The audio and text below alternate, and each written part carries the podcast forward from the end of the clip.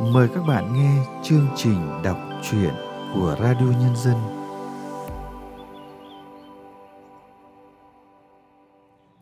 Các bạn thân mến, qua giọng đọc Ánh Nguyệt, Radio Nhân dân xin gửi tới các bạn tác phẩm Sau những hẹn hò của nhà văn Phan Thị Vàng Anh. Mời các bạn cùng theo dõi.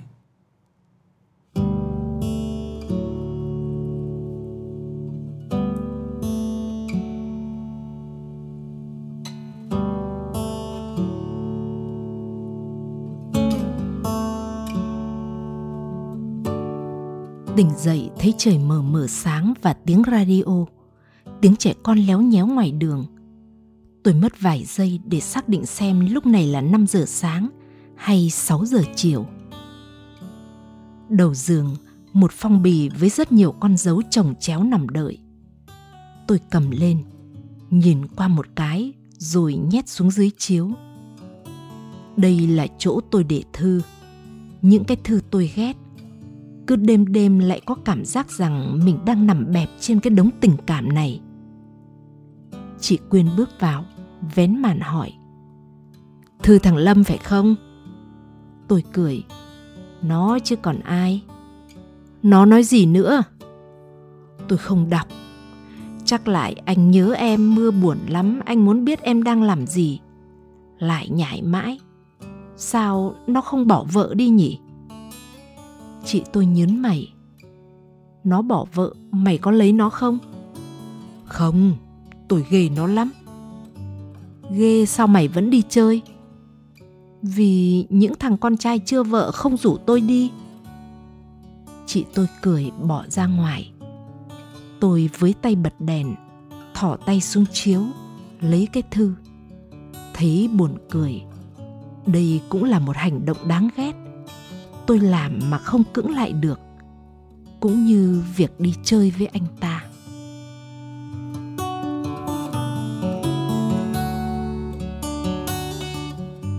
Mỗi tháng lâm lên thành phố một hai lần. Trở về nhà vào lúc trạng vạng tối, thấy chiếc xe mổ nho dựng ở một góc sân. Tôi thót tim lại, dã rượi nghĩ, nó lên rồi phản ứng đầu tiên của tôi là muốn quay xe lại, đi tiếp. Rồi sau đó cũng là không cưỡng lại được. Tôi vào nhà, hất hàm. Anh lên hồi nào? Đến thành phố cách đây 2 giờ. Tôi ghét cái thói kể công đó, cái lối biểu lộ tình cảm đó. Nó có vẻ giả tạo ở lâm, nhất là khi anh ta nhìn, mắt buồn bã, yêu đương rồi sợ tôi chưa hiểu lâm thêm. Anh phải đến em ngay. Tôi phẩy tay. Biết rồi, không ai ép anh phải thế. Anh ta ngồi im. Không gian xung quanh thoảng nước hoa và tiếng dở báo khẽ sột soạt. Rồi anh nhìn trước sau hỏi tôi. Em rảnh không? Tôi ngả đầu ra sau ghế, nhớn mày. Để làm gì? Cà phê anh ta ngoan cố dưới cái vỏ rụt rè mà các anh có vợ thường hay có. Và lần nào cũng vậy, tôi im lặng vài phút, thấy ghê ghê với cảm giác lạ lạ.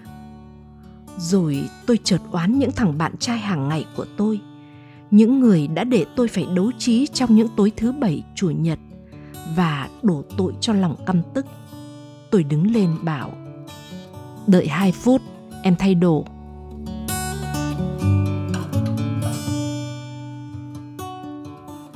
Chúng tôi chậm rãi vòng vèo các phố. Tôi nghĩ đến vợ lâm. Giờ này ở vũng tàu nghe ì oạp sóng biển mà nhớ chồng. Lâm vẫn nói, đều đều, buồn buồn. Đôi lúc tôi nhãng đi, không rõ anh ta đang bày tỏ điều gì. Hình như anh ta nhắc lại cái ngày mới biết tôi, đứng chờ vêu vao trước cổng trường, rồi những quán nước hiếm hoi mà chúng tôi đã tạt qua rồi buồn hơn, vẻ bỏ mặc, oán trách hơn. Anh ta nói về gia đình xa lạ của mình. Tôi ngồi sau buồn cười.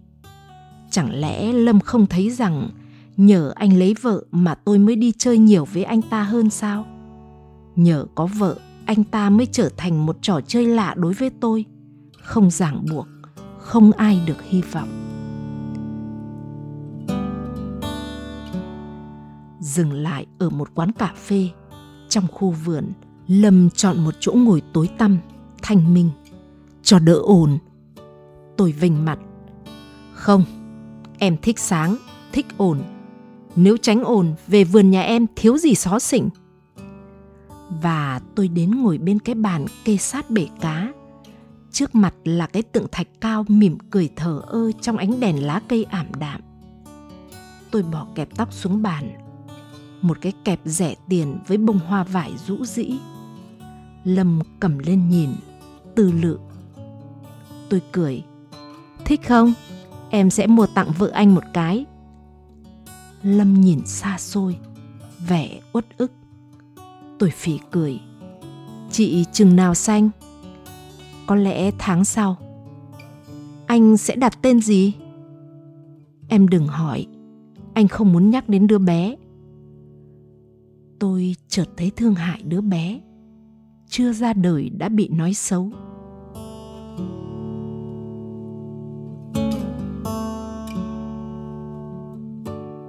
Chưa qua, chân nằm vắt cẳng lên người tôi thủ thỉ. Tao không biết sẽ đi tới đâu. Ông bổ tao không biết có bỏ vợ được không? Tôi cười. Chuyện đó theo tao có gì khó khăn nếu người ta muốn? Chân lắc đầu buồn bã. Mày tưởng còn đứa con. Ổng nói tội nghiệp thằng con. Ổng còn muốn sống chẳng qua cũng vì nó. Rồi chân thở dài. Tao muốn chết quách đi cho rồi. Vì sao những người hoàn hảo đều vội đi lấy vợ?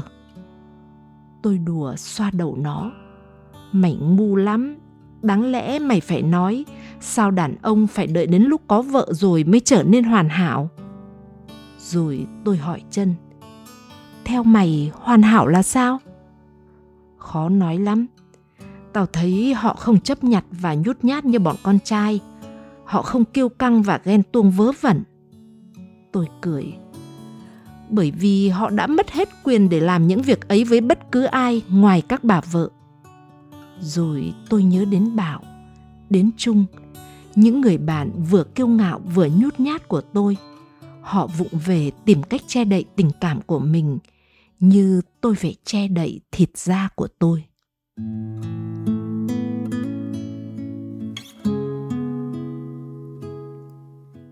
trở về lúc 11 giờ đêm, tôi đã có thể ngồi gần Lâm hơn cho bớt lạnh và kể đủ thứ chuyện vặt vãnh cho anh ta nghe. Diễn biến tâm lý mỗi lần gặp Lâm bao giờ cũng thế. Đầu tiên là sự ghê ghê, khi đã ngồi lên xe là sự buông xuôi và dần dần quen đi. Để đến giờ này thì lại muốn hỏi, chừng nào anh lên?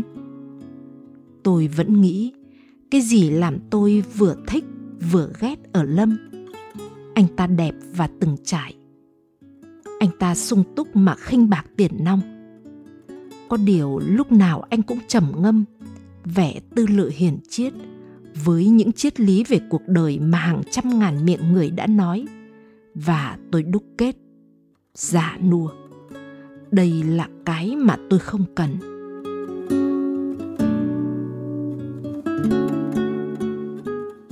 Xe đi chậm chạp giữa phố khuya. Tiếng xe ù ù nho nhỏ trong đêm hai bên đường chỉ còn ít quán nhậu vỉa hè hay trà đêm hoạt động. Hoặc giả mấy anh dân phòng ngồi phanh ngực trước cửa ủy ban tán gẫu. Lâm buồn bã. Anh có thể chở em đi như thế này cả đêm mà không mệt. Trưa mai anh phải về rồi. Anh không muốn về chút nào. Cái gia đình xa lạ của anh. Rồi anh ta hít một hơi dài, thở ra mệt mỏi rất kịch.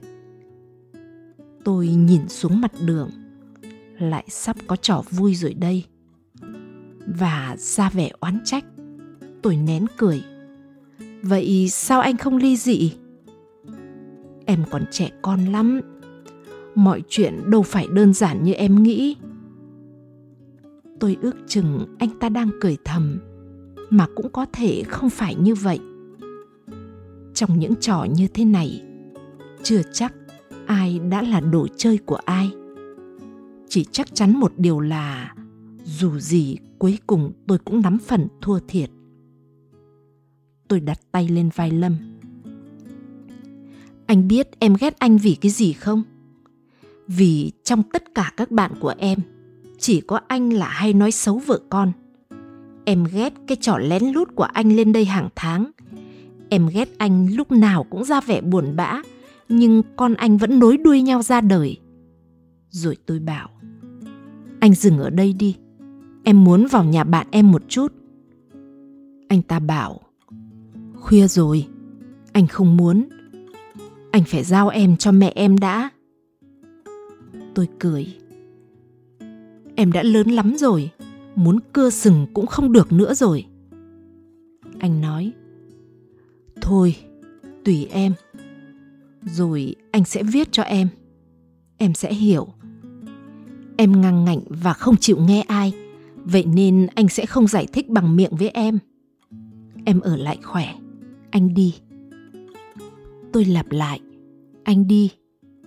Và cúi đầu bước.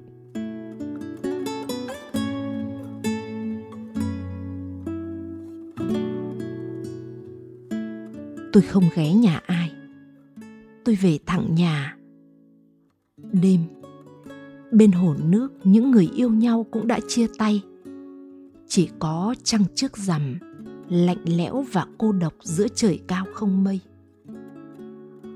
Tôi đi dọc theo những hàng cây, thấy lòng như đang tan ra, loang lộ sẽ đi về đâu những tình cảm không cao trào này? Không ai tự quyết định được chuyện gì không ai dám liều mạng hứa một điều gì. Và người ta dễ dàng làm những chuyện điên rồ trong lúc đợi chờ vô vọng. Tôi bước trên đường đêm, nghe cát đá lạo xạo dưới chân và nghĩ về lớp học cũ của mình. Ngày mai, nhất định tôi sẽ quay về. Đừng trốn nữa. Tôi nghĩ đừng trốn nữa. Đấy là thế giới của tôi những cực hình của nó xét cho cùng cũng lại là niềm vui. Có thể chỉ vì quá yêu nó mà tôi đã khổ. Và tôi hít một hơi dài trong gió đêm. Như cố thu hết hương hoa bạch đàn, thiên lý hai bên ngào ngạt.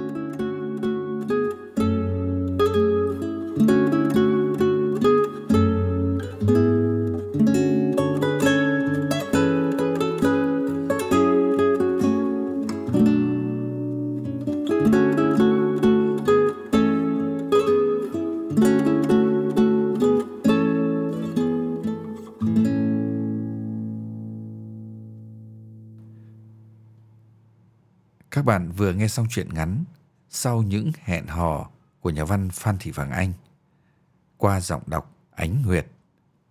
Sau đây, chúng tôi mời các bạn nghe nhận xét của nhà thơ Hữu Việt về tác phẩm này. Có thể gọi ra điều gì sau khi đọc xong truyện ngắn này nhỉ? Những cuộc tình tay ba, tình yêu đơn phương hay sự phức tạp chớ trêu của số phận đều không phải trong cuộc sống đang diễn ra quá nhanh như hiện nay, mỗi người dường như đều phải đối mặt với rất nhiều nghĩa vụ, ràng buộc cùng những cung bậc cảm xúc khác nhau. Thật khó minh định phải trái đúng sai, khiến người ta dằn vặt, mù quáng, thậm chí bị đẩy vào tình trạng bế tắc. Bế tắc cảm xúc dẫn tới bế tắc về ứng xử, làm cho người ta đôi khi không biết mình thực sự muốn gì cũng không quyết định được điều gì. Thậm chí dẫn tới sự buông xuôi theo kiểu, cứ biết thế hôm nay, còn ngày mai chuyện đến đâu thì đến. Những tiêu chuẩn đạo đức thông thường khó có thể trở thành thước đo hành vi của mỗi nhân vật. Với lối dẫn chuyện sắc sảo, khách quan và có phần hơi nghiệt ngã, nhà văn phan thị vàng anh muốn mỗi độc giả hãy tự tìm ra câu trả lời cho mình khi đối mặt với những tình huống éo le trong cuộc sống đây cũng là một trong những chuyện ngắn khiến người ta phải nghĩ phải soi lại những góc sâu kín nhất trong tâm hồn để tiếp tục sống và tránh được những sai lầm đưa ra những quyết định đúng Chương trình đọc truyện của Radio Nhân dân hôm nay xin được tạm dừng tại đây. Hẹn gặp lại các bạn vào chương trình sau. Thân ái, chào tạm biệt các bạn.